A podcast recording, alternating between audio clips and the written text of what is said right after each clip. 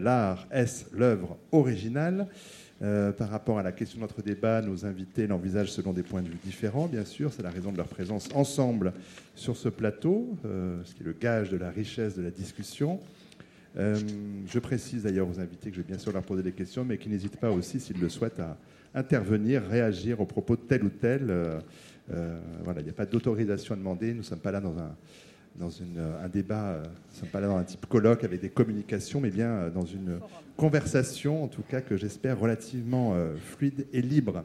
remercier tout d'abord, alors je, donne rapidement les qualités de chacun, mais avant leur première prise de parole, je reviendrai plus longuement sur leur parcours. À mes côtés, Annie Cohen-Solal, historienne. Le prochain ouvrage apparaître, La valeur de l'art contemporain, dirigé avec Christelle Teroni, paraîtra au PUF dans trois semaines, me semble-t-il. La semaine prochaine, le temps passe si vite. Euh, Jean-Marie Geffer à vos côtés, philosophe. Isabelle Rosa est responsable du projet Images d'art pour la RMN Grand Palais. Elle joue à domicile donc ce soir. Et Gianfranco Iannuzzi est plasticien, euh, maître d'œuvre. Euh, enfin non, il nous l'expliquera tout à l'heure. pour préciser les axes du débat, je me reporte au texte proposé par les organisatrices de celui-ci. La peinture a représenté la nature, la sérigraphie a dupliqué, la photographie répliqué, et la reproduction n'est plus persona non grata dans le monde de l'art. Seul le réel peut-il se vanter d'être original? Le reste n'est-il qu'imitation? Qu'en est-il aujourd'hui de la numérisation des œuvres classiques? Quelle dimension la question revêt-elle alors qu'il devient usuel d'assister à une exposition projetée ou encore mise en ligne? Ce sont quelques pistes euh, qui nous occuperont largement dans l'heure 30 euh, qui arrive. Euh, peut-être s'arrêter sur la question de départ, au fond assez énigmatique, au moins polysémique. on va sans doute bien savoir comment les, uns et les autres l'entendent au départ. Alors, Annie Cohen-Solal, docteur Eslet, professeur des universités à, Caen et chargé de cours à l'École normale supérieure. vous avez été conseiller culturel de l'ambassade de France aux États-Unis. Euh, également conseiller spécial et commissaire général de l'exposition Magicien de la Terre 2014 au Centre Pompidou. Euh, au départ, il y a une thèse publiée sur Paul Nizan, une biographie de Jean-Paul Sartre, euh, de nombreux ouvrages, articles, émissions de radio aussi, consacrés à l'histoire sociale, disons cela pour aller vite, parmi lesquels un jour ils auront des peintres, l'avènement des peintres américains. Paris 1867, New York 1948, c'est un livre qui avait paru chez Gallimard. Euh, Léo Castelli et les siens, Léo Castelli que vous avez rencontré lors de votre, euh, vos années passées aux États-Unis. Euh, il y a eu plus récemment une biographie de Marc Roscoe. Magicien de la Terre, retour sur une exposition légendaire avec Jean-Hubert Martin. puis avec l'historien Jeremy Adelman, qui est à Princeton, vous êtes la co-directrice d'un groupe de recherche à Stanford University sur le thème Crossing Boundaries. Parmi les questions euh, posées par notre débat, il y a la question du rapport à l'art qui peut se faire par les reproductions, que ce soit dans les livres ou en ligne, mais la seule rencontre qui vaille, euh, on va beaucoup se le demander ce soir, n'est-elle pas celle qui nous place face à l'œuvre? Dans le cas des peintres, euh, même si tout à l'heure Gianfranco Iannuzzi aura peut-être une réponse différente, dans le cas des, peintres et des peintures, est-ce que vous avez aussi ce micro devant vous si vous préférez? Est-ce que cela ne va pas de soi que l'original est le seul qui vaille euh, Oui, je pense que hum, le rapport à une œuvre d'art est un rapport qui à une œuvre d'art euh, physique et est un rapport qui nous met dans une situation particulière, une situation d'émotion, une situation euh, intéressante. Et il me semble que la question, je ne l'aurais pas posée comme ça, moi. Euh, ça va là, le bah, Je pense que la question, je n'aurais pas posé comme ça. Ce qui m'intéresse dans le rapport à l'œuvre d'art, c'est pas tant euh, qu'elle soit originale ou pas. Euh, je, pense que pour un, pour un peintre chinois, de voir le radeau de la Méduse par Google, par des, images de Google, c'est important, mais c'est pas la même chose que de, que de, le voir au Louvre. Bon. Il se trouve que pour moi, la question, c'est pas tant si l'œuvre d'art euh, si l'art, ça doit être une œuvre originale, c'est, euh, euh, ce qui m'importe, c'est que l'œuvre d'art me touche, qu'elle me défie, qu'elle me bouscule, qu'elle me déstabilise, qu'elle transforme mon rapport au monde, puisque toute œuvre d'art a une fonction, à mon avis, une fonction sociale et politique. alors, ce que fait Gianfranco Iannuzzi, je n'ai pas vu ce que vous avez fait, mais il me semble que c'est une esthétique donc, qui, qui, ressent, que je pourrais qualifier d'esthétique de, patchwork, qui, qui me, qui, et, je, moi je, respecte complètement, et qui me fait penser à une pièce de théâtre que j'ai vue au TNP samedi soir, qui s'appelle King of Wars, qui est mise en scène par un, un de oh, oui, un, réalisateur néerlandais, et, qui prend trois extraits de trois pièces de Shakespeare pour parler du rapport aux politiques dans des situations troublées. Et j'ai trouvé que c'était extrêmement intéressant. Je veux dire, ça me gêne pas qu'il ait piqué dans Shakespeare, qu'il ait, qu'il ait, qu'il ait fait, qu'il mette des vidéos, etc. Du tout. Hein. Par contre, ça m'a bouleversé. Voilà. Donc c'est ça qui me semble important dans, euh, dans le rapport à l'œuvre d'art. Voilà. Alors c'est vrai que du, coup on a une image effectivement, mais ça on va pas dans, dans un instant avec euh, Gianfranco Iannuzzi. Euh, je vais continuer le tour de table avec Jean-Marie Schaeffer, chercheur au CNRS, directeur d'études à l'EHESS et puis directeur du Centre de recherche sur les arts et le langage, le CRAL. Ex, ça y est C'est fini euh, Soit vous partagez le grand, soit vous prenez sur, comme, vous voulez pour le micro. Euh, spécialiste d'esthétique philosophique et de théorie des arts. Euh, vous avez notamment écrit un livre sur l'expérience esthétique, pas seulement appliquée à l'art d'ailleurs, mais qu'est-ce que vous pensez de l'expérience esthétique? Alors face à une reproduction d'œuvres, de quelle nature est-elle pour vous? Je ne parle pas spécialement de, de celle-ci, mais celle dans les pages d'un livre, sur un écran d'ordinateur, mais si je pars vraiment de, la question de l'expérience esthétique, je ne peux pas donner de réponse euh, absolue, puisque ça dépend de l'expérience de tout un chacun.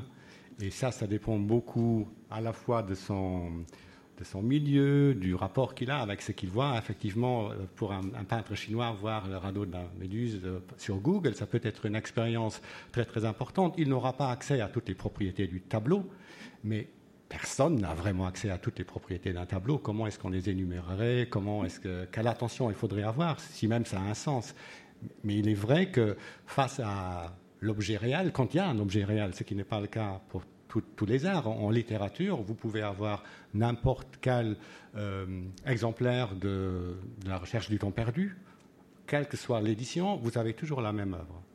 Donc là, ça compte pas. Mais c'est vrai que c'est différent dans un tableau, et, plus généralement dans toutes les œuvres qui inhèrent à un objet spécifique. Et cet objet a, des propriétés qui lui ont été données par l'action du peintre, et euh, toutes ces propriétés, en principe, euh, pourraient être pertinentes. Donc, si vous êtes face à l'œuvre originale, vous avez accès à plus de propriétés que si vous êtes face à une photographie, par exemple. Mais on pourrait dire tout aussi bien peut-être que si vous êtes face à une photographie, il y a d'autres propriétés qui se manifestent qui n'étaient pas dans l'œuvre originale. Et à partir de ce moment-là, c'est un débat qui est beaucoup plus compliqué entre est-ce que, est-ce que ce qui compte, c'est, l'œuvre ou est-ce que c'est l'expérience face à l'œuvre C'est un débat qui est ouvert et qui sans doute ne sera jamais fermé. on peut peut-être prolonger la question avec l'exemple que donnait euh, Nico Solet à l'instant de Kings of War. Euh, peut-être que si vous n'aviez pas connu Henri V, Henri VI et Richard III, vous n'auriez peut-être pas vu cette pièce de la même façon ou entendu ce, montage qu'on a fait Ivo Vanov. Euh, pour, un, pour un tableau, Jean-Marie Schaeffer, euh, euh, si on a déjà vu le radeau de la Méduse, c'est pas la même chose de voir une reproduction si on n'a jamais vu le radeau de la Méduse. Bien sûr, c'est tout à fait différent. Oui, oui, oui. Euh, je pense que si on a déjà vu le radeau de la Méduse, il y a, il y a, bon, il y a beaucoup de choses qui jouent. Il y a d'abord la oui, oui, l'échelle, l'échelle, bien sûr, la, la, la, taille, la taille réelle. Euh, bon, on peut concevoir qu'elle soit projetée sur un écran de taille tout aussi immense. mais je pense que ce qui joue surtout, c'est qu'on a une mémoire de ce qu'on a vu. Et on une partie des propriétés qui sont absentes dans la reproduction peuvent néanmoins être réactivées si vous avez eu une expérience approfondie de, l'œuvre. Votre mémoire, euh, en quelque sorte, entre en jeu et peut, euh, peut y suppléer. Donc, moi, je pense que c'est réellement très, très difficile de donner une, règle ou une, ou une, norme sur ce qui peut produire une expérience, disons, correcte de l'œuvre. Mais je suis d'accord que, d'abord, normal, quand il y a une œuvre, une peinture, c'est de voir la peinture. On va voir qu'il y a plein de ramifications à chaque fois qu'on pose une nouvelle question. Peut-être que je vais euh, présenter maintenant mieux Gianfranco Nianuzzi, puisqu'on l'a déjà évoqué, sociologue et photographe de formation, un travail qui est fondé sur l'image, le son, la lumière. Euh, utilisé alors, là on en a une idée comme euh, euh média de, pardon, et d'expression sensorielle. vous proposez, vous, d'investir des lieux, des lieux publics, privés, euh, en intérieur comme en extérieur, et à chaque fois vous créez des installations euh, spécifiques au lieu par rapport aux espaces que vous investissez, tout en transformant évidemment. l'utilisation des technologies les plus récentes dans les domaines du multimédia, de l'interactivité, vous permettent de, de, créer ces environnements interactifs. Depuis 90, vous êtes conseiller et réalisateur artistique sur les immenses, effectivement, surfaces de, de projection des carrières des Beaux de Provence. Depuis 2011, vous concevez et réalisez tous les spectacles des carrières de lumière. Alors c'est aujourd'hui, euh, ai-je lu, la plus grande installation multimédia permanente au monde, sans vidéoprojecteur, 7000 m2 de surface de projection. Merci pour le verre d'eau. Euh, vous travaillez en Europe et à l'international. Et puis 2016 aussi, vous êtes directeur artistique du groupe Immersive Art Factory, qui est un collectif fondé avec d'autres artistes avec lesquels vous travaillez depuis de nombreuses années. Euh, alors, comment un, artiste utilisant comme vous les nouvelles technologies entend-il la question de l'original concernant l'œuvre d'art? Est-ce que ça a un sens pour vous? Parce que, alors vous, c'est encore une autre question, une question au carré, c'est-à-dire que vous faites de l'art en utilisant des œuvres déjà existantes. On pourrait dire que c'est une forme d'appropriationnisme, si on poussait euh, euh, peut-être un, peu cela. Comment est-ce que le rapport au fichier numérique, finalement, et votre travail artistique se combine-t-il? Euh, oui, euh, déjà, moi, je, je pense et je suis totalement d'accord sur le fait que le rapport avec l'œuvre d'art, c'est un rapport physique et unique. On ne peut pas le remplacer. Euh, et donc, je n'ai pas du tout la prétention de remplacer le, la vision de l'œuvre originale, chose qu'il faut faire. Et j'invite toujours les gens, et j'espère d'ouvrir aussi euh, l'esprit des gens pour aller voir les œuvres en original, parce que ces rapports, on ne peut pas le, refaire, le reproduire. Et donc là, ça se pose aussi un problème, est-ce que l'art peut être reproduite? Parce que déjà, quand on fait une, image, une photo, les livres d'art, euh, c'est évidemment une contrafaction, en quelque sorte. Mais c'est aussi, on dit, une divulgation, une façon pour offrir un plus large public euh, l'art et tout ça. Donc sur ça, euh, j'ai aucune prétention de, remplacer le rapport direct, physique à l'original. Au contraire, j'espère qu'avec mon travail, je vais euh, faire que plus de monde va voir l'original. Par rapport à votre question, mon travail, c'est effectivement, je travaille des commandes qui sont sur des œuvres d'artistes, d'autres qui sont plus personnelles. Donc il y a aussi des œuvres qui viennent totalement de, voilà, de moi.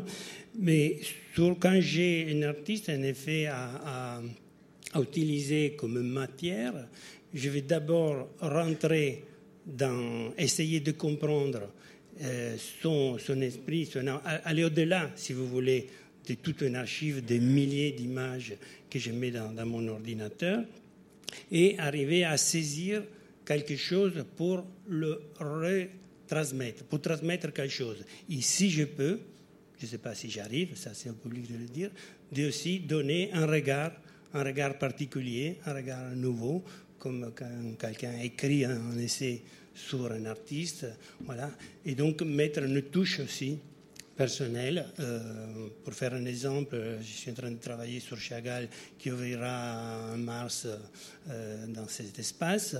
Je suis allé chercher la matière des œuvres de Chagall à Nice, sur le message biblique, pour sortir vraiment pas le tableau, mais ce qu'on ne voit pas. Aller au-delà, aller dedans, dans la matière du, tableau, et la faire exploser sur des surfaces comme ça, j'ai la chance de pouvoir m'exprimer à ce niveau, je crois qu'il va donner quelque chose de plus que, peut-être euh, même les gens qui connaissent Chagall, ils ont peut-être jamais vu. Voilà, parce que c'est une façon particulière de traiter l'œuvre et de la, euh, de la retransmettre. Euh, je ne sais pas si j'ai répondu à, la question. Pour partie, mais je reviendrai vers vous de toute façon. Euh, une première prise de parole, les premières prises de parole maintenant pour Isabelle Rosa. euh, qui avait débuté dans le spectacle vivant euh, à Londres, non, à Édimbourg, pardon, au Fringe Festival d'Édimbourg, puis au, à l'Odéon, Théâtre de l'Europe. les micros sont ouverts, il ne faut pas y toucher, sinon après, ça ne marche plus. puis à présent sur les expositions de la RMN. Le numérique, vous aviez déjà abordé ce territoire en agence web. puis depuis 2012, donc avec ce projet Image d'art pour la RMN Grand Palais euh, sous la forme d'un site web et d'une phase de programmation, euh, un fonds de près d'un million d'images numériques, euh, ai-je lu. Peut-être qu'on va d'abord faire simple et vous demander comment fonctionne le, site internet pour commencer une petite description. Alors le, site internet euh, Image d'art est effectivement un, site internet qui euh, a vocation à donner une, euh, nouvelle approche pour le grand public. On vraiment, on a eu le grand public à l'esprit quand on a monté ce projet. C'était de dire, on a euh, à la RMN Grand Palais, de par notre activité de numérisation des œuvres d'art des collections nationales, on a un fonds d'images qui a commencé par des images argentiques à partir de 1946, noir et blanc puis couleur. On a à peu près un million et demi d'images argentiques euh, en réserve. Et puis on a un fonds qui est presque aujourd'hui euh, à un million d'images en ligne, numérisés donc, euh, qui sont soit les, anciens hectachromes numérisés, mais bien entendu depuis des années euh, la prise de vue directement en image numérique euh, des œuvres des collections nationales. Et on s'est dit que aujourd'hui on avait ce fonds qui est très utilisé, qui est par des, gens qui nous achètent les images, hein, qui les achètent à l'agence photographique, et puis aussi par tout, énormément de spécialistes, des conservateurs de musées et autres iconographes mais que euh, on avait un site qui était tellement, enfin un fond qui était tellement vaste qu'il pouvait être euh, presque impossible pour quelqu'un qui n'avait pas euh, une connaissance assez poussée de l'histoire de l'art, d'aller découvrir finalement euh, ce, fond au-delà de ce que tout un chacun peut rechercher, nommer, c'est-à-dire des artistes très connus, des mouvements connus. Euh, et puis on peut les rechercher, trouver un résultat, mais on peut s'arrêter un petit peu là. Et on s'est dit que, euh, et moi qui travaille depuis quelques années sur ce projet, j'ai fait aussi ce constat, c'est qu'il n'y a pas un jour où j'ai pas découvert une image d'une œuvre ou d'un objet. On n'a pas que de l'œuvre d'art, on a de l'objet archéologique, on a euh, des vieilles publicités, on a des images euh, historiques, des photographies historiques. Il n'y a pas un jour on tombe pas sur quelque chose qu'on ne connaissait pas, qui vous émerveille, donc il y a aussi quand même ce rapport à l'œuvre, euh, et qui vous fait voilà, accéder à quelque chose que vous ne connaissiez pas. Donc on a eu ça en tête. Donc on a monté un site euh, internet qui s'appelle donc Image d'art et qui propose de sans forcément faire de recherche, ce qu'on peut faire aussi, mais euh, d'accéder à un mur d'images et à chaque fois qu'on va aller euh, consulter une image, donc en cliquant dessus, il y aura systématiquement d'autres images qui seront proposées et qui sont volontairement en lien assez large, c'est-à-dire si vous êtes sur une huile sur toile du Louvre du 19e, bah, vous allez avoir aussi d'autres œuvres du même peintre, mais également d'autres œuvres du même euh, siècle, mais également d'autres œuvres de la même technique, ou avec euh, qui correspondent aux mêmes mots-clés d'indexation. Et donc comme ça, on peut commencer un, voyage à travers cet océan d'images et d'œuvres. Donc on est sur une plateforme qui est assez particulière. Voilà, mais qui a cette euh, volonté de faire découvrir au grand public ces images. Et puis une autre partie qui est très importante du projet, euh, qui était de dire, justement, si on, permet aux gens d'accéder à des images qu'ils n'auraient pas, pas forcément découvert comme ça, euh, s'ils vont trouver des images qui les des œuvres qui les intéressent, qui les interrogent, ben, ils, ils vont avoir envie d'avoir plus d'informations. Donc il est assez probable qu'ils aient un réflexe d'aller peut-être sur Google rechercher cette œuvre pour voir s'ils peuvent en apprendre plus sur l'œuvre. Et on s'est dit, c'est aussi à nous euh, voilà, euh, institutions culturelles, d'offrir ces liens pertinents vers des ressources authentifiées. Et donc ça, c'est quelque chose qu'on commence et qui va euh, s'enrichir. Hein. C'est ben, pouvoir permettre, si vous êtes sur une œuvre qui est une œuvre du musée d'Orsay et que le musée d'Orsay, bien entendu, a ses bases en ligne, vous donnez directement le lien vers l'œuvre. On a aussi des sites euh, internet, Histoire par l'image, Panorama de l'art, qui peuvent vous donner des clés. Donc on, on essaye de donner ces liens automatiquement, et ça c'est le début de quelque chose, et on va essayer d'enrichir euh, le site euh, dans les années qui viennent vers d'autres liens toujours pertinents et authentifiés deux précisions avant une, intervention, d'intervention d'Annie Cohen. D'abord, le, site est tout jeune, hein, il a que trois mois d'existence, donc si vous ne le connaissez pas, c'est relativement normal. Euh, dire que la, page d'accueil, pour parler en bon français, euh, bah, est, changeante. C'est-à-dire que si vous allez plusieurs fois dans la journée, vous n'aurez pas les mêmes images et que donc du coup on n'aura pas les mêmes navigations plus ou moins aléatoires que vous évoquiez. Et dire autre chose qui est très important aussi dans le projet, me semble-t-il, c'est que tout un chacun, du moment qu'il n'y a pas de, euh, volonté d'en faire d'en faire commerce peut constituer un album d'images et qui a surtout vraiment, euh, c'est vraiment à vocation aussi très pédagogique que tous les enseignants de, de la maternelle euh, au, secondaire puissent aller puiser dans votre base des images qui vont constituer des, des sources pédagogiques pour eux. Voilà, on, s'est dit qu'il était important de pouvoir bah, permettre aux gens de s'approprier un peu cette matière. Et donc, effectivement, toute personne qui s'enregistre sur le site peut créer de nombreux albums, donc qui sont des collections d'images, et aussi euh, donc donner un titre à ces albums et puis écrire un petit texte de présentation, voilà, euh, sur ces albums. Donc encore une fois, c'est quelque chose qui pourrait être enrichi de nouvelles fonctionnalités, mais aujourd'hui, c'est déjà quelque chose d'assez unique. Euh, voilà. Et je tiens, pardon, à préciser, je parlais d'un fonds d'un million d'images. Aujourd'hui, pour des questions de droit et de négociation, on a à peu près 500 000 images sur le site Image d'Art, alors qu'on en a euh, un million dans le fonds professionnel. Mais ça, encore une fois, c'est un début et ça euh, va C'est pas mal pour un début quand même. C'est un joli début. Annie Cohen, cela vous vouliez Oui, je, voulais rajouter quelque chose parce qu'avec Isabelle, on a parlé hors micro en, attendant que la conférence ne commence tout à l'heure. Et je lui ai raconté une, petite histoire qu'elle m'a demandé de raconter en public.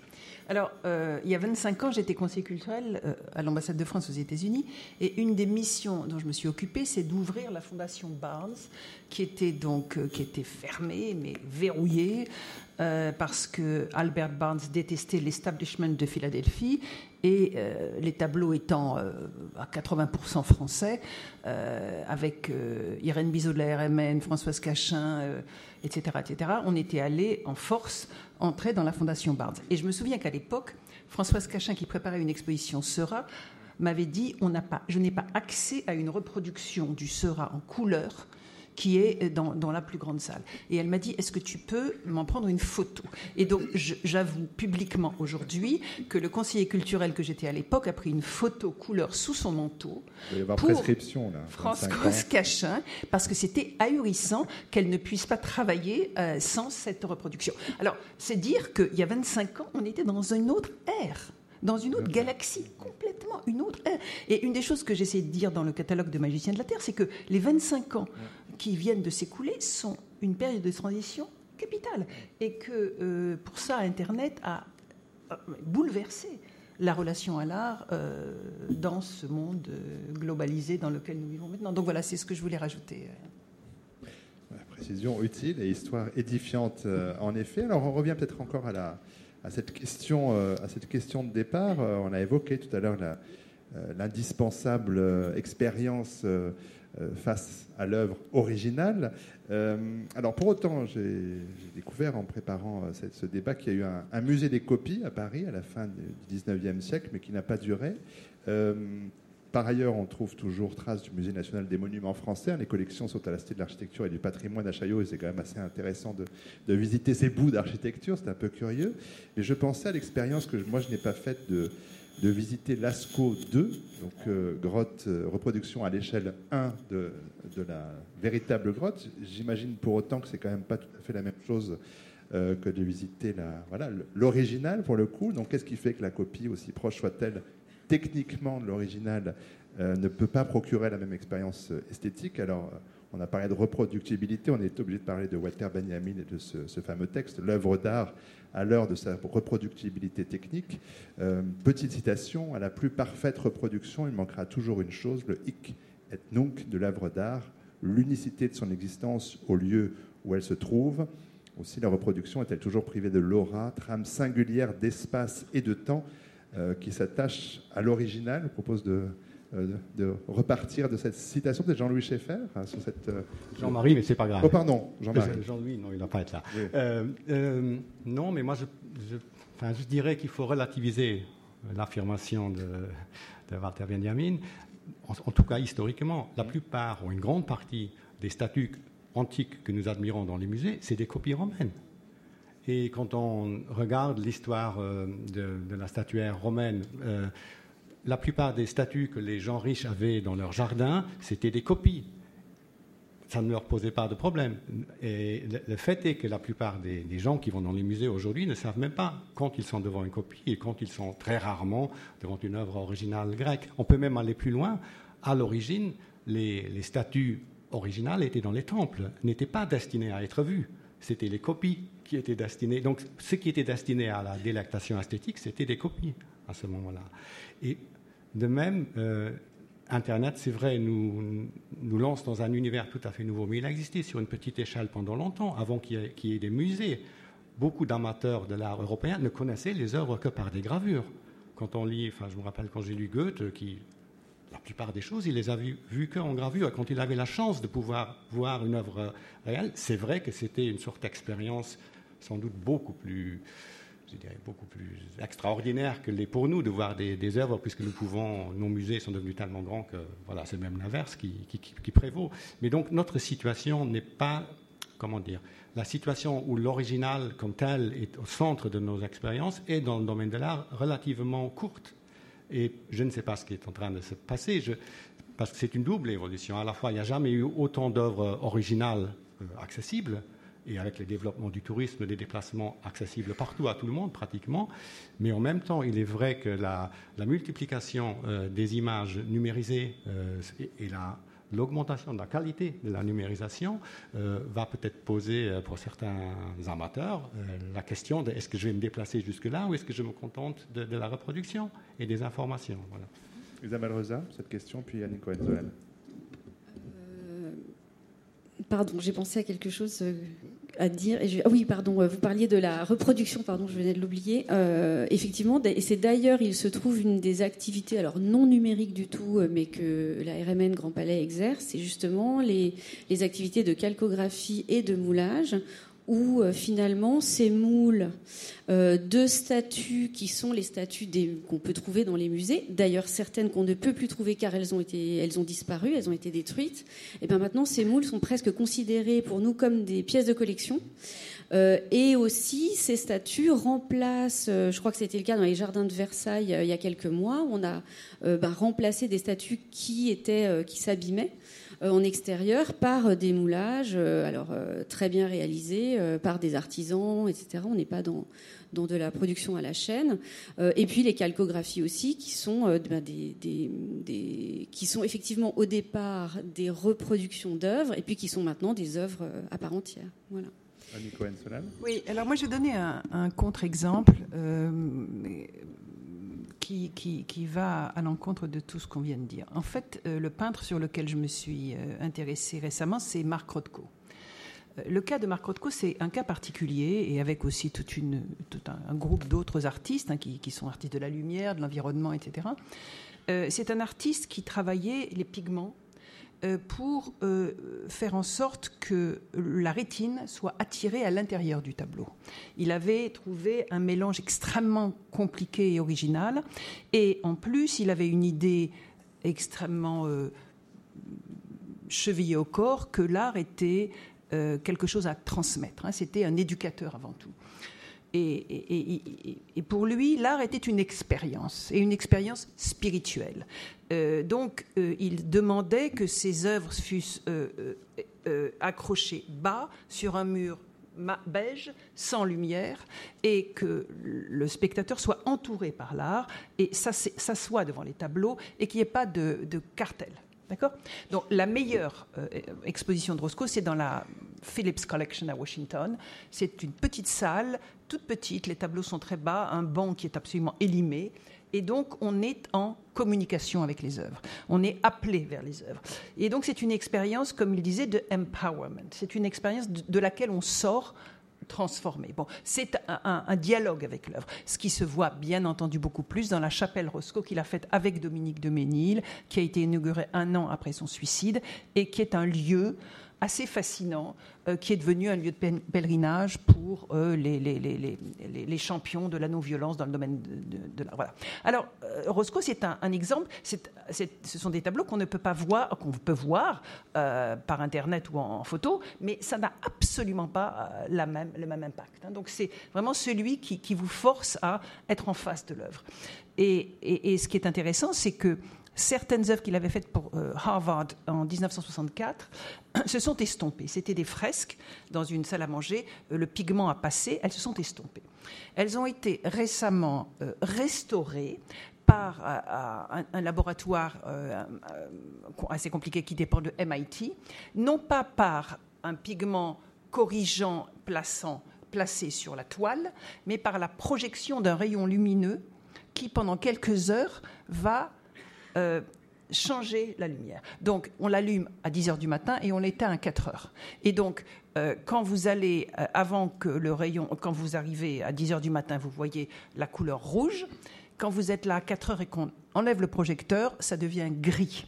Et ça, me semble extrêmement intéressant que Roscoe soit encore celui qui ait créé une espèce d'interaction avec, avec tous ces processus, si vous voulez, qui viennent de euh, digitaux. Hein. Donc voilà, donc toutes les élaborations qu'on peut faire à partir du, travail d'un artiste qui a voulu, euh, qui a cherché à, toucher son public pour, pour, pour, que le public ne sorte pas euh, le même d'une expérience, expérience artistique.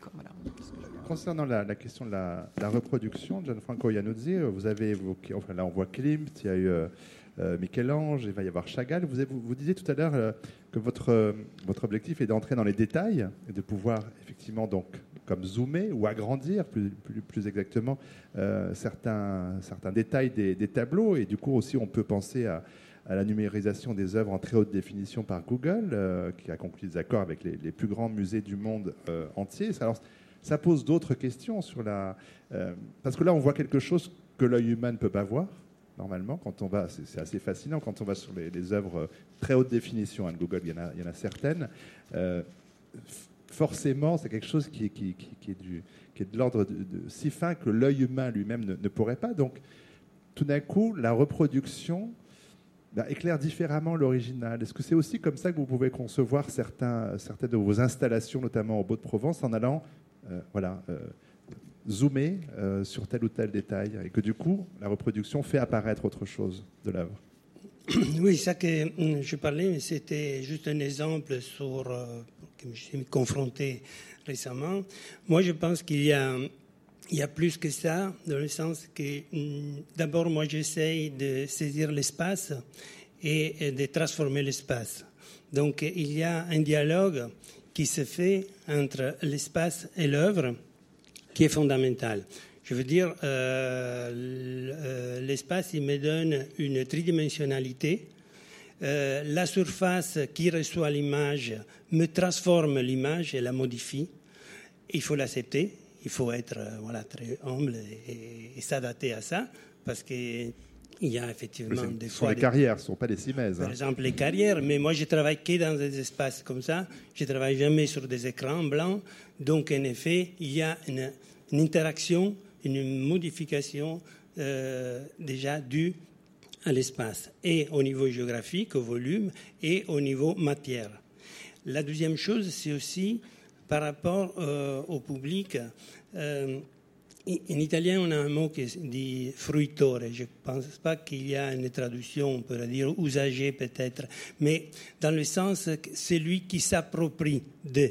Voilà, je veux dire. Et, ça, c'est différent que, que spectateur. Je veux dire, le spectateur, c'est passif, donc c'est là face à quelque chose.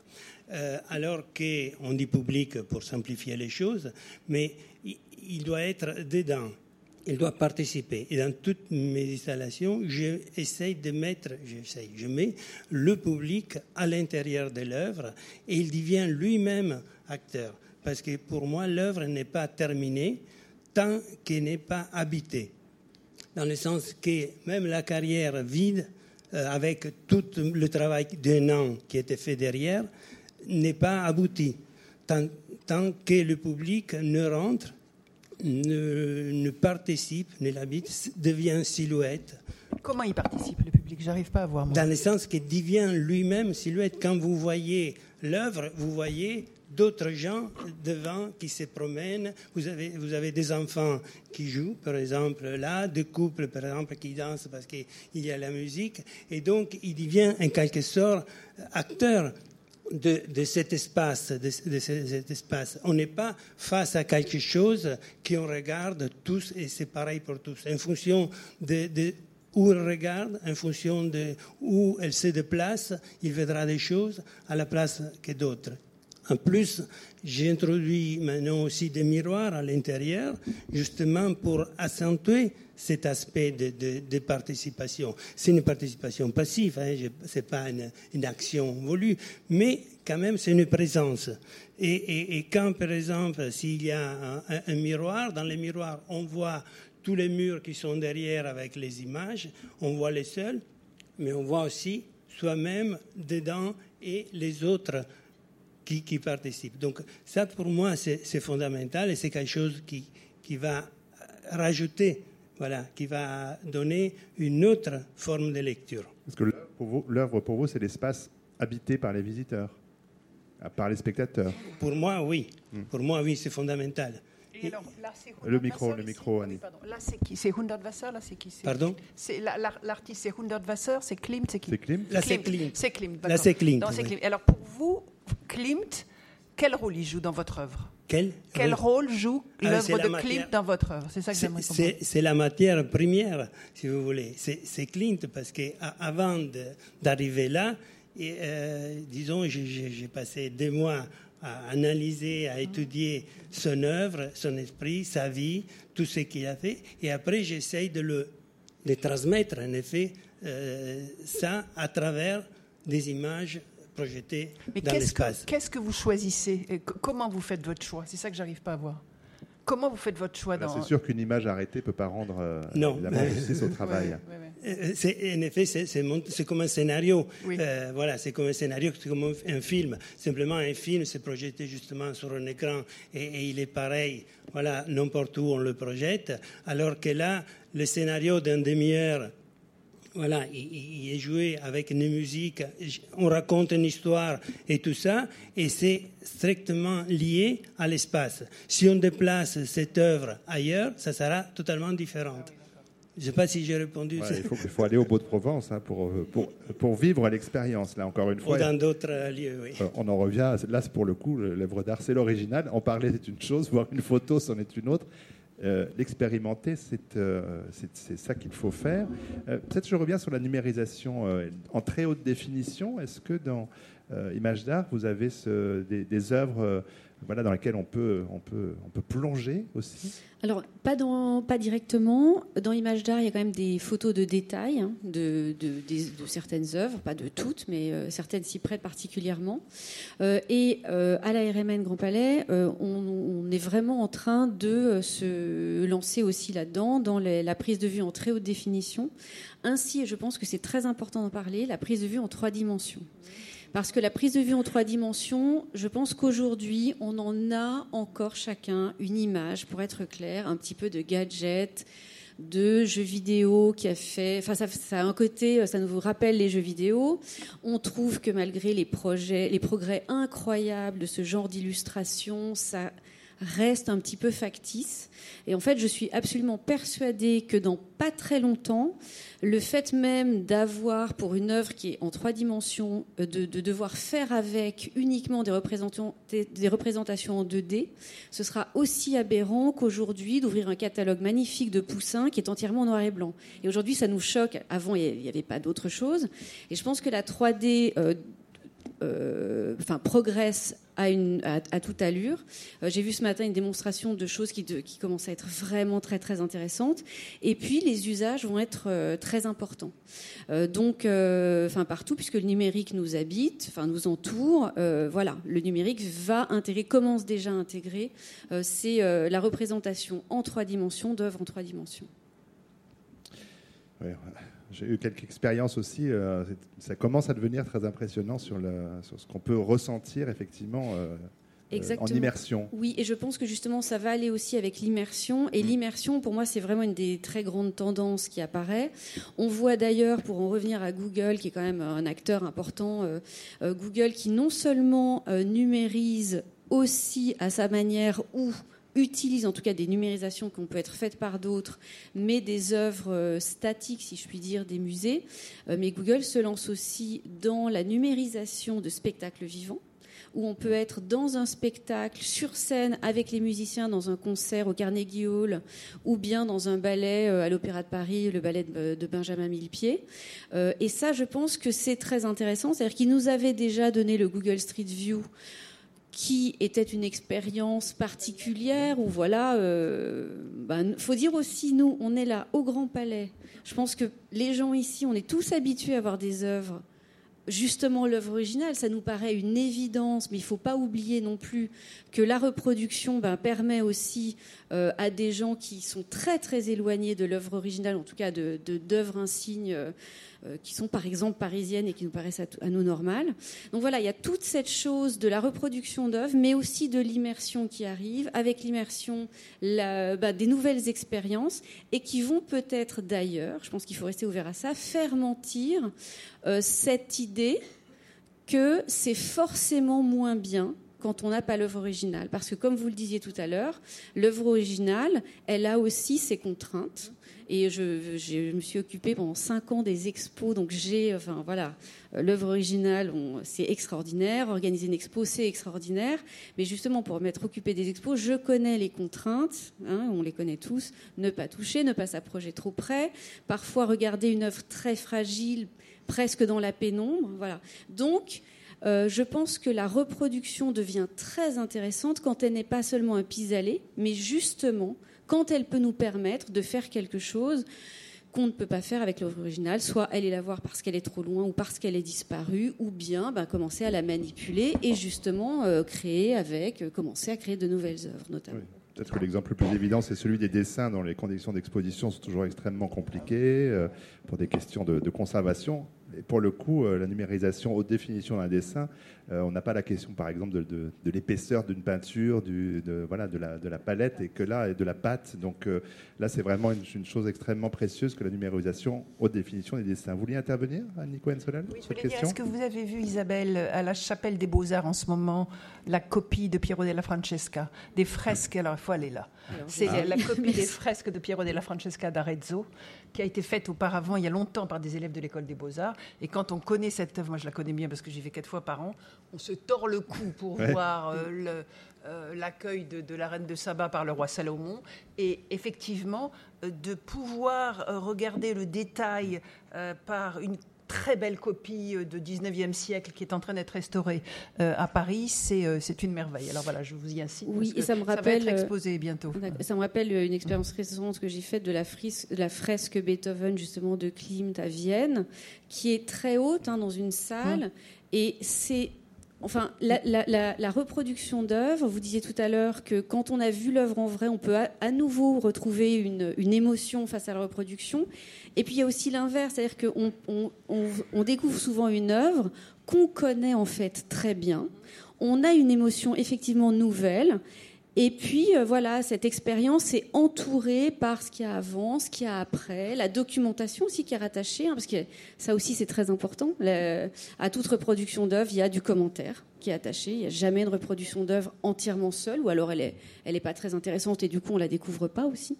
Donc euh, effectivement, mais ça, ça permet aussi d'aller euh, ben, jouir de l'œuvre d'une manière nouvelle et plus aisée. Oui, dans, ce sens, les, derniers spectacles euh, qui étaient justement dans les carrières, c'était sur la Renaissance. Donc il y avait la chapelle Sistine, par exemple. Et, là, on avait justement, c'est la même chose. Ah, vous savez, la chapelle Sistine, où elle est. Et en effet, je suis arrivé à l'amener, euh, voilà, à portée de, de spectateurs à zoomer justement, comme vous dites, dans, les détails, à, donner effectivement ce qu'on peut envisager, euh, voilà, même avec euh, les, gens qui vous poussent parce qu'il ne faut pas trop rester tout ça, mais là, voilà, profiter de l'œuvre euh, de cette façon, c'est aussi Voilà, c'est pas le but principal, mais c'est aussi quelque chose que les gens ils peuvent découvrir des, détails, des choses et de façon différente et beaucoup plus rapprochée. Oui, c'est vrai qu'on évoquait cette question du, rapport du corps hein, à l'œuvre, euh, que ce soit la radeau de la Méduse, que ce soit effectivement le plafond de la chapelle Sixtine dont on, il faut avoir une très bonne vue pour, pour voir les détails. Ou quand les gens découvrent la Joconde en disant Mais qu'est-ce qu'il qu'est-ce qu'il est petit ce tableau Il y a toujours une, des histoires d'échelle qui sont très, très importantes. Mais euh, peut-être avant d'en venir à la question de l'art contemporain, enfin, la question, aux multiples questions euh, concernant l'art contemporain, dans le, dans le petit texte qui avait été écrit pour la, présentation de ce débat, j'ai cette phrase Un seul le réel peut-il se vanter d'être original? Le reste n'est-il qu'imitation? Alors peut-être qu'on revient à une lecture euh, platonicienne de la question, parce que là, on serait dans la, dans la peinture comme euh, imitant la nature sensible et s'adressant à la perception, et donc pour Platon étant une, vaste supercherie, tromperie, artifice trompeur, disait-il plutôt. Platon, lui, critique l'art pictural, justement, dans ce qu'il est qu'un art de l'illusion.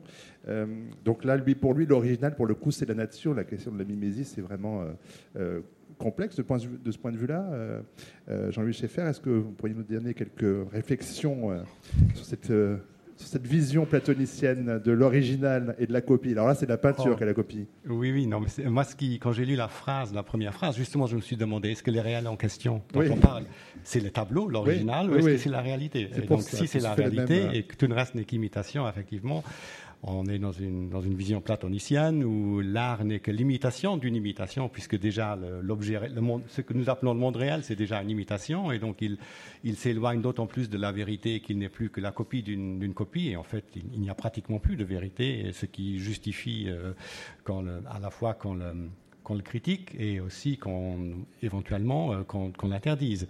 Parce que ce qui est étonnant de cette euh, copie qui est réputée très faible, c'est qu'en même temps, elle, est contagieuse. Parce que le danger, justement, c'est que quand même les, gens s'y laissent prendre. Parce que, évidemment, ils ont tendance plutôt à se laisser prendre aux, ombres qu'à que, s'intéresser à la, réalité.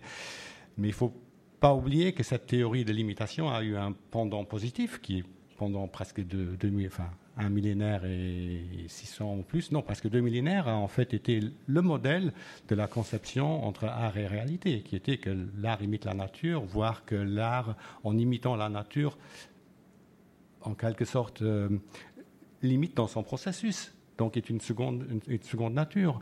Et je crois que notre euh, notre conception de l'original est, est, liée à notre conception de l'originalité, c'est-à-dire se, se, développe surtout lorsque la théorie de, la mimésis disparaît et elle devient de plus en plus forte. Elle commence un peu à la Renaissance, mais à, partir du romantisme, elle, devient vraiment notre conception de l'art. Elle est liée aussi à notre idée que l'art est, expressif. voilà, l'expressivisme est, aussi lié à cela. Et euh, je, ne sais pas si, c'est une, façon de voir l'art qui est en train de changer ou non, mais il est évident qu'avec la multiplication des, reproductions euh, ou des, réalités dérivées des œuvres, euh, c'est un vrai défi. Et Benjamin, d'une certaine manière, c'était une, réponse ambivalente à ce défi, à la fois une, célébration de la technique et en même temps, voilà, on a perdu l'aura. Mais je me, dis que si on avait une, imitation parfaite, on aurait aussi l'aura par définition, contrairement à ce qu'il dit. Euh, un dispositif de réalité virtuelle, s'il fonctionne vraiment, essayez une fois d'aller dedans, vous allez voir. Oui, ou alors, euh, par association d'idées, je pense en vous écoutant euh, aux erreurs d'attribution euh, nombreuses, qui ne sont, pas terminées, les, les Vermeer qui ne sont pas des Vermeer, même les Léonards qui ne sont pas des Léonards. Il y a bien eu des, experts, des historiens de l'art qui ont cru pendant très longtemps. Je vois qu'Isabelle Rosa donc elle va prendre le micro. ils avaient bien vu, eux, l'aura de, de Vermeer, sauf que ce n'était pas Vermeer. Là, c'est pas copier au, sens, au stricto sensu, mais enfin, on est quand même dans cette idée-là. On copie la manière de. Non, c'est vrai. Ça, alors, ça amène à une, comme je disais, une autre partie du projet dont je viens de m'occuper. Donc, c'est un peu du vécu. Mais effectivement, toute, euh, bah, tout l'indexation, tout, euh, tout le texte qui entoure les œuvres. Alors, euh, bien entendu, à l'agence photographique de la Réunion des Musées Nationaux Grand Palais, on s'occupe de l'image Et l'indexation nous vient essentiellement des musées, mais cette matière-là est vivante. De toute façon, il y a des, gens qui ne sont pas d'accord les uns avec les autres. Voilà effectivement, alors d'ailleurs, nous, on, on, relie aussi notre contenu à Wikipédia, parce que Wikipédia est, aussi, enfin, est une source absolument incontournable aujourd'hui. On y va tous, euh, n'est-ce pas, se renseigner sur diverses choses. Et sur Wikipédia, le principe, vous savez, c'est le consensus, et qui n'est pas euh, le principe qui prévaut partout. Donc c'est intéressant. Voilà. Bon, ça c'était encore, euh, encore un autre chemin de traverse, mais on pourrait aussi relancer le débat, alors avant d'arriver tout à fait au contemporain, mais je vois que le temps file, sur, euh, euh, sur la question du ready-made.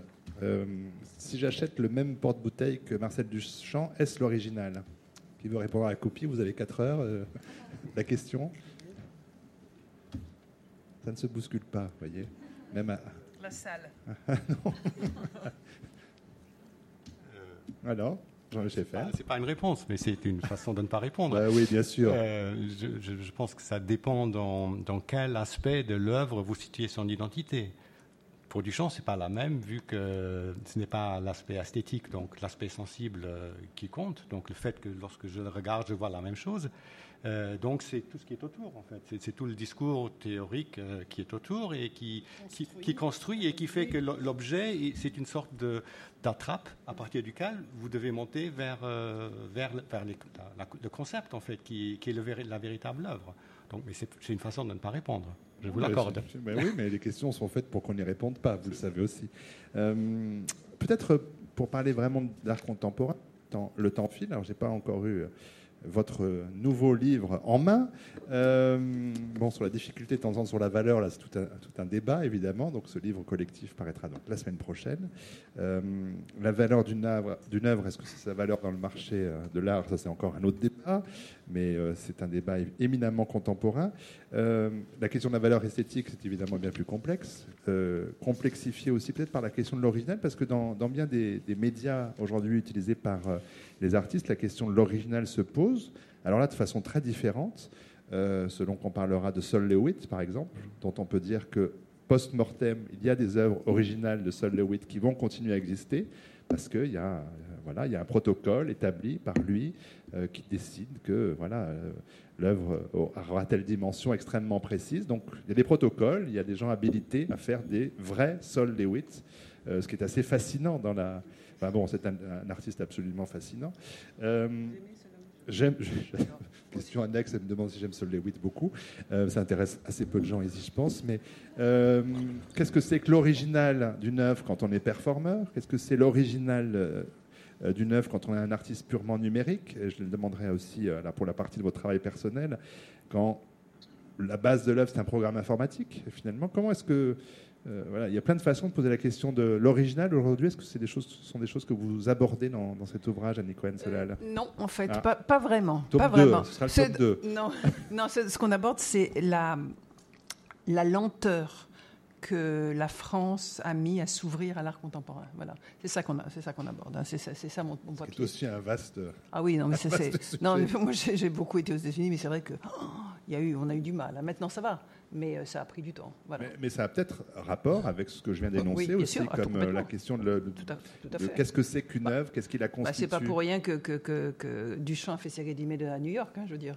On est bien d'accord. On est bien d'accord. On est un pays de tradition. C'était pas un pays de tradition. C'était un pays dans lequel l'artiste était très mal vu, était même persécuté. Enfin, c'est très particulier. Hein. Donc là, on a, des, rencontres de culture. Je pense que c'est ça qui, m'intéresse moi dans, le thème du débat c'est euh, ce que ça pose comme, défi euh, pour les, rencontres de culture aujourd'hui. Euh, Gianfranco Ignazzi, alors pour votre travail personnel, la question de l'original, vous l'entendez comment? Parce qu'on peut dire qu'une œuvre d'art 100% numérique, effectivement, alors là, elle est éminemment reproductible. c'est quoi l'original pour vous? D'abord, l'original, c'est ce que je veux voir avant de commencer toute œuvre. Donc euh, j'essaye, et c'est pas facile d'ailleurs, d'aller chercher, de voir euh, voilà, les originaux avant de, commencer à, réfléchir à, qu'est-ce que je vais faire. Voilà, ça c'est pour moi, pour m'imprégner déjà, c'est fondamental. La deuxième chose, après, euh, voilà, l'original, effectivement, une fois qui est mis dans les machines, disons comme ça, dans, dans, les, dans les, ordinateurs, que le numérique, en effet, c'est qu'un outil euh, qui permet effectivement d'agrandir, de décomposer euh, l'œuvre, euh, voilà, de la, de faire éclater si c'est nécessaire et de, de l'animer même. Si, voilà. C'est des instruments, c'est des outils qui après permettent de faire évoluer cet original et créer avec ça une nouvelle quelque chose de, nouveau qui permet justement au public de s'approcher, de l'avoir de façon différente, quelquefois d'apprendre quelque chose, j'espère, mais aussi de, l'avoir aussi dans une façon plus ludique, euh, plus, comme je dis, participatif, et, donc euh, voilà, d'avoir aussi une émotion euh, grâce aussi à, l'ensemble, à l'animation, à la musique, à tout ce qui, qui fait l'œuvre voilà, la, reproduction, si vous voulez, de l'œuvre réinterprétée. Euh, Isabelle Rosa, jusqu'au 31 janvier 2016 se tient la deuxième édition de la Digital Art Biennale. Alors, je ne sais pas si elle est autoprogrammée ou réellement la plus grande exposition mondiale d'art numérique.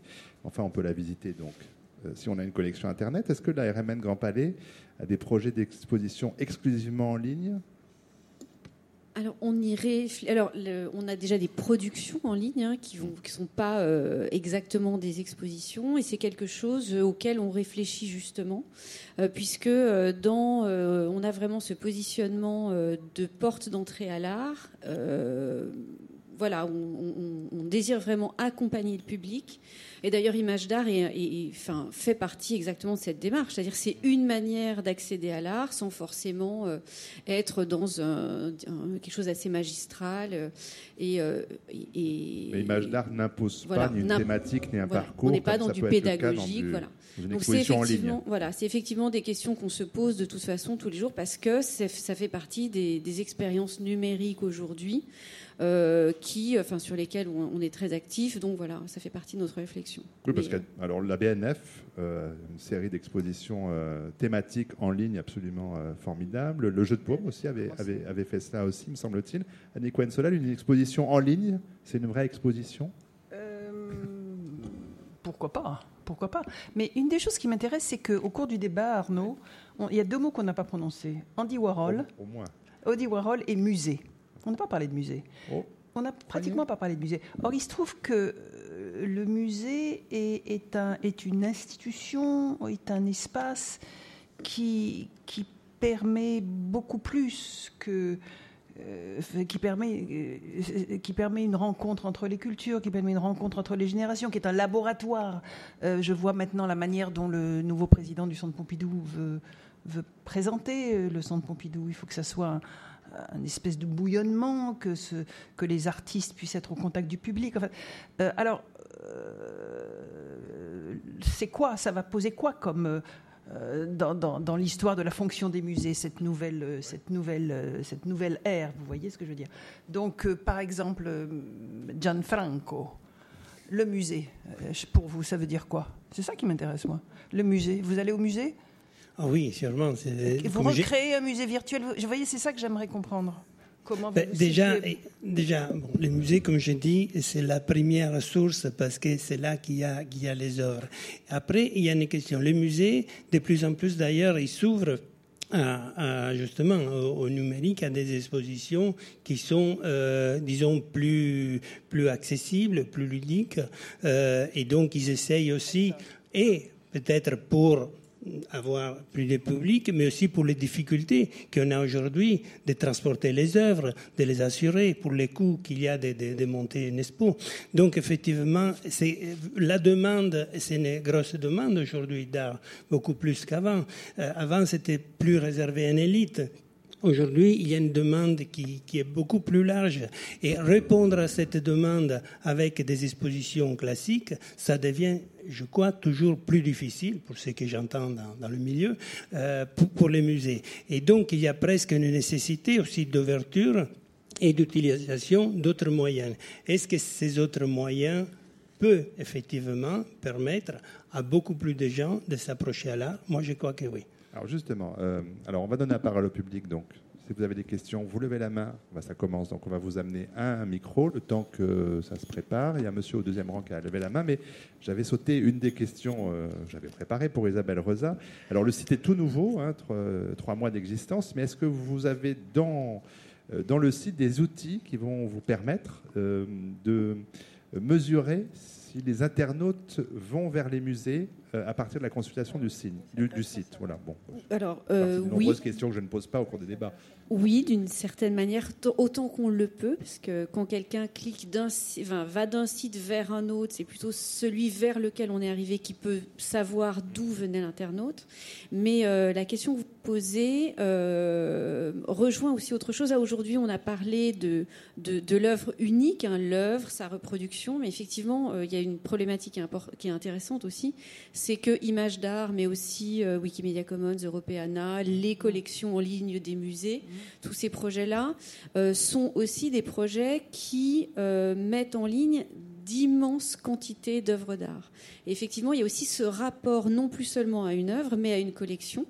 Comment est-ce qu'on s'y retrouve? Est-ce qu'on a besoin de clés? Est-ce qu'on a les clés? Est-ce que tout est documenté?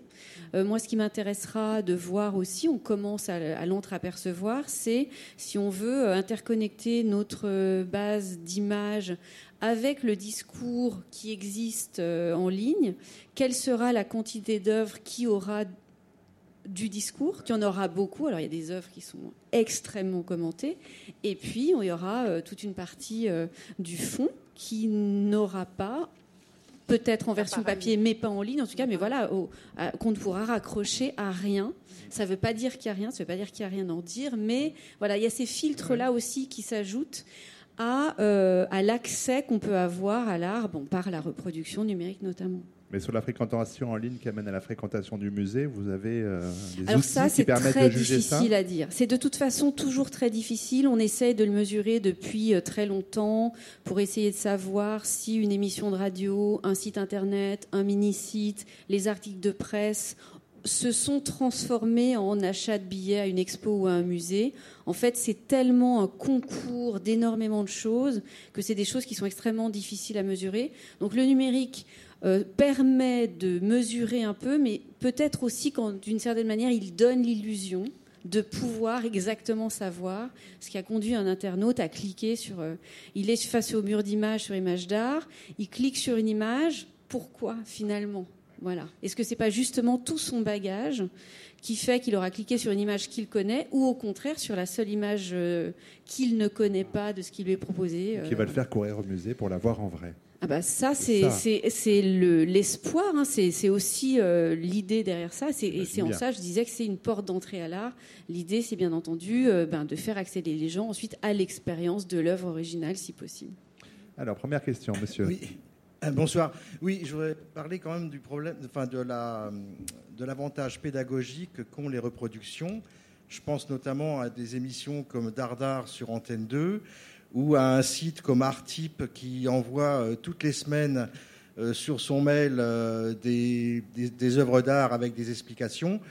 Donc, alors c'est vrai que les explications, ça, peut peut-être donner une, ça peut peut-être fixer des idées qu'on n'aurait peut-être pas eues si on avait vu l'œuvre soi-même, mais ça a l'avantage de, bien connaître ces œuvres-là, et, comme ça a été dit, bien connaître des œuvres, et comme ça a été dit, après quand on va dans un musée ou dans une exposition, euh, et qu'on a la chance de voir l'original, on le, on, le, voit mieux, c'est-à-dire qu'on va pouvoir, cet original, beaucoup mieux l'étudier, beaucoup mieux l'apprécier, puisqu'en fait, on aura une connaissance et on aura peut-être, par, ce, côté, ce, côté, pédagogique, on aura eu des informations sur certains éléments de, l'œuvre qu'on pourra essayer de retrouver en voyant l'œuvre en, en, voyant l'œuvre originale euh, dans un musée ou dans une exposition.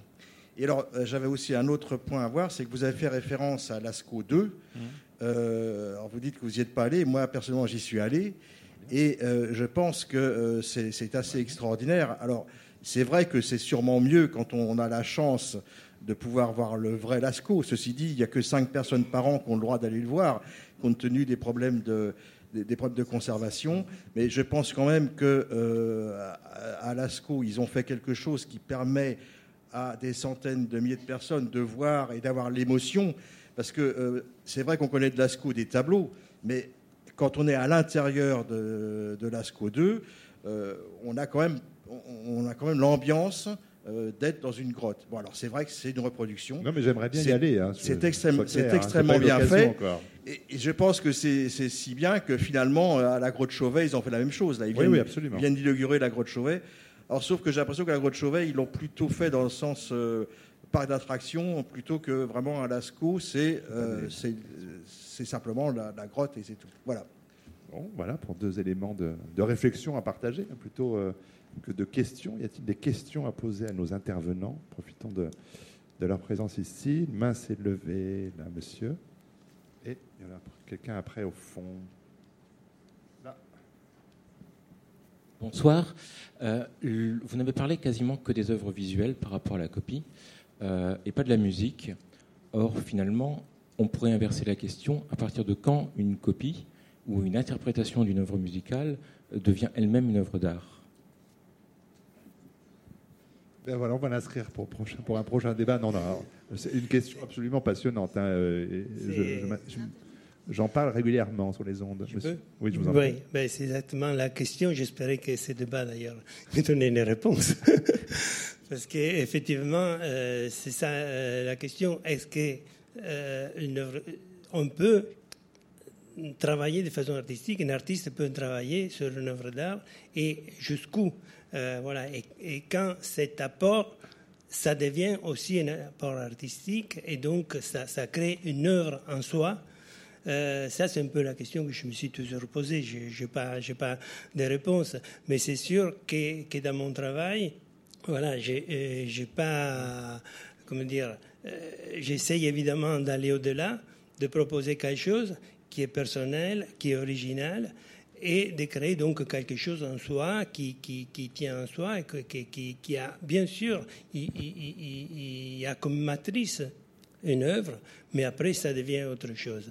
Alors ça, je crois que c'est une, la deuxième question de, ce, de ces débats est la grosse question, parce que vu aujourd'hui les possibilités justement qu'on a, euh, voilà jusqu'où on peut aller, et quand on bascule et on arrive, est-ce qu'on peut appeler quelque chose une œuvre en soi est-ce que voilà, est-ce que on est artiste, on est réalisateur, on est concepteur C'est toujours vague à, ce niveau-là. Euh, voilà, on est comme, euh, dire, trafiquant d'art, on, est, on fait des, des, faussaires. Euh, voilà, ce serait bien aller un peu plus loin sur ce discours, ça m'intéresse beaucoup personnellement. Au niveau musical, alors la question est évidemment immense. Il y a les 70 ans de la tribune de critique de disques sur France Musique. Euh, non, mais voilà, euh, comment écouter à l'aveugle différentes interprétations d'une même œuvre et de savoir effectivement qu'est-ce que c'est que la, son interprétation. Mais monsieur s'est levé à un micro. Oui, bonsoir, je m'appelle Shepard Pepper, je me présente. Le micro plus près de vous, s'il vous plaît. Bonsoir, je me présente, je m'appelle Shepard. Je suis allé à Bard College et euh, ma question est plutôt pour vous, Madame Cohen. En fait, vous n'avez vraiment pas parlé du tout du monde de la photographie. Et je trouve que c'est pas vraiment une question, mais je, voulais avoir un petit peu plus. Euh, je voulais que vous abordiez un peu cette question avant qu'on s'en aille. Vous avez raison, c'est une des nombreuses questions que je n'ai pas posées, donc je vous remercie de le faire à ma place. C'est une question d'un élève de Bard. Absolument. Oui, mais ça, ça ne nous dit pas, plus à nous hein, qui sommes là. Hein. Non, mais Bart College, c'est l'expérimenté. Super bon, voilà. Alors, euh, la question de la photographie, Jean-Marie Schaeffer. Ah non, c'est très gentil, mais euh, je ne sais pas quelle était vraiment la question. Il y a mille questions sur la photographie, si c'est celle de la photographie comme art. Et la question de l'original en Et de l'original, oui, mais pour, pour moi, enfin, du, du, point de vue, s'il y a une ontologie des œuvres d'art, la, la, photographie est un, est un, art qui existe en exemplaires multiples. Après, la question de savoir qu'est-ce qui compte comme un exemplaire et qu'est-ce qui n'en est pas est au moins autant une question légale qu'une question artistique. Mm. D'après moi, euh, voilà, c'est un peu. Euh, mais c'est pas une question c'est peut-être pas cette question-là. Peut-être que la question était celle de la photographie comme art, du fait que c'est un, art qui fonctionne par reproduction. Mais c'est la même question que pour la stampe. Je ne vois pas de différence. Enfin, moi, je n'en vois pas. Sur la question de la photo, peut-être euh, Non Isabelle Rosa elle fait de grands yeux, mais. Non non, mais parce qu'il y a effectivement mille façons de prendre euh, cet axe-là sur la photographie, sur la folie du vintage, par exemple, dans les expositions dont vous êtes peut-être occupé euh, ici.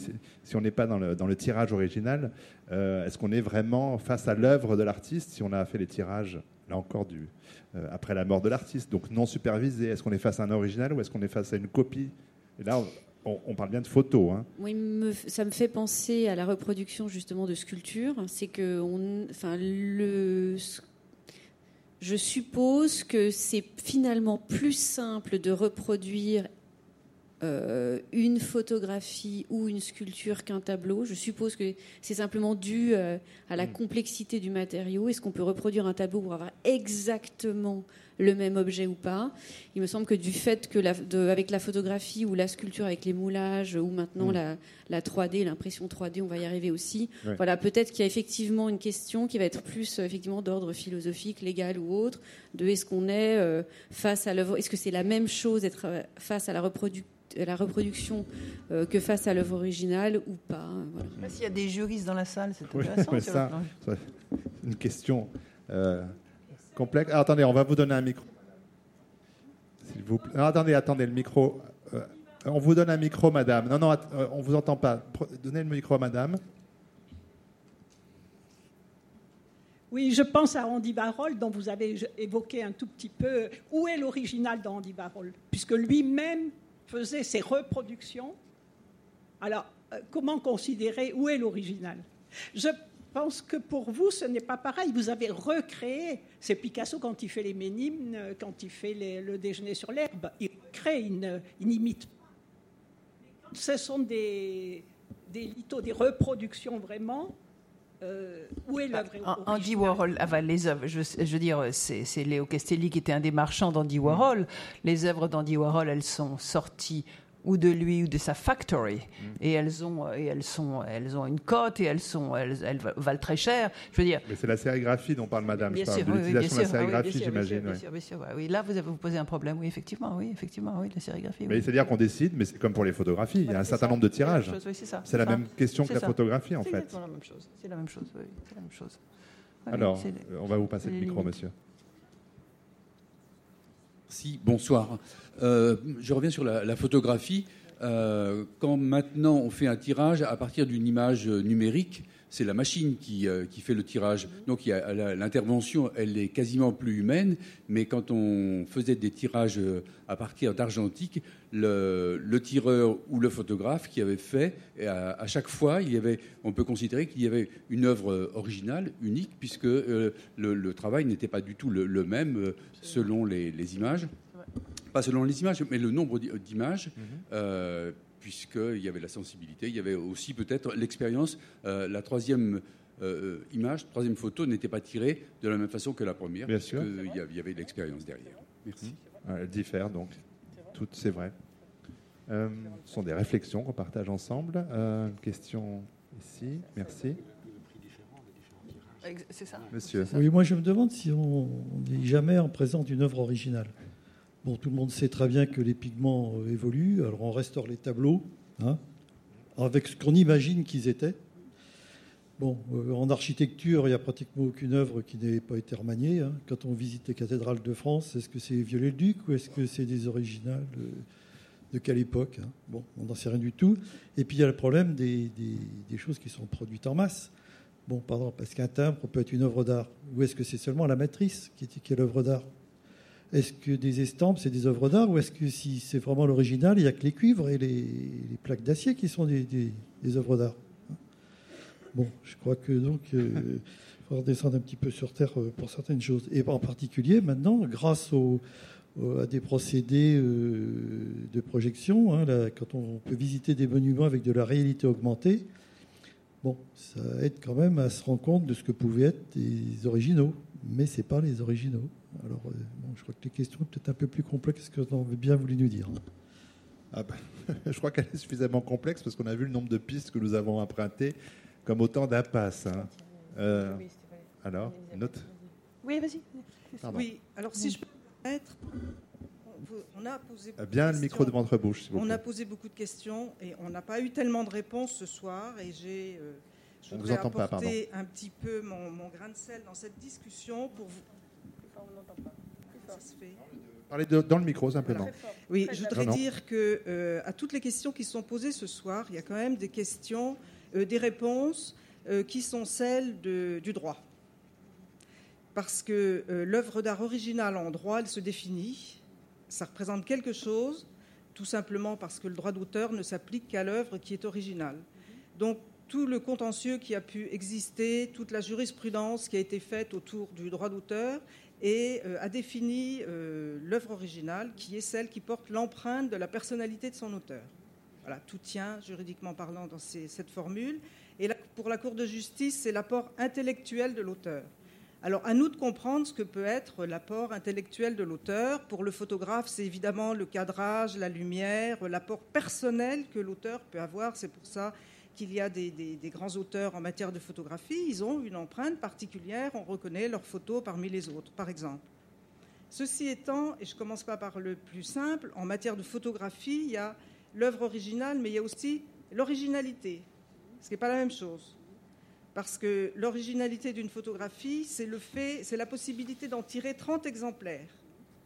Si un auteur veut, bénéficier du droit de suite, c'est un droit qui existe dans tous les pays d'Europe, dans l'État de Californie, dans certains États. C'est-à-dire c'est un droit qui est institué pour permettre à l'auteur, une fois qu'il a connu la célébrité, de toucher quelque chose sur son œuvre une fois qu'elle est reproduite et diffusée. Là, l'originalité de son œuvre, c'est euh, celle qui peut porter sur 30 exemplaires. C'est pour ça que tout à l'heure, en parlant de Andy Warhol, je me suis dit que l'œuvre de Andy Warhol, même si elle était fabriquée d'une manière industrielle, elle était signée par lui, elle portait l'empreinte de sa personnalité. Et en droit d'auteur français, je dis bien, je fais la différence, puisque le copyright, c'est le droit de reproduire. En droit d'auteur français, on pourrait dire qu'il y a plusieurs originaux. Il n'y a pas un seul original, il peut y avoir plusieurs originaux.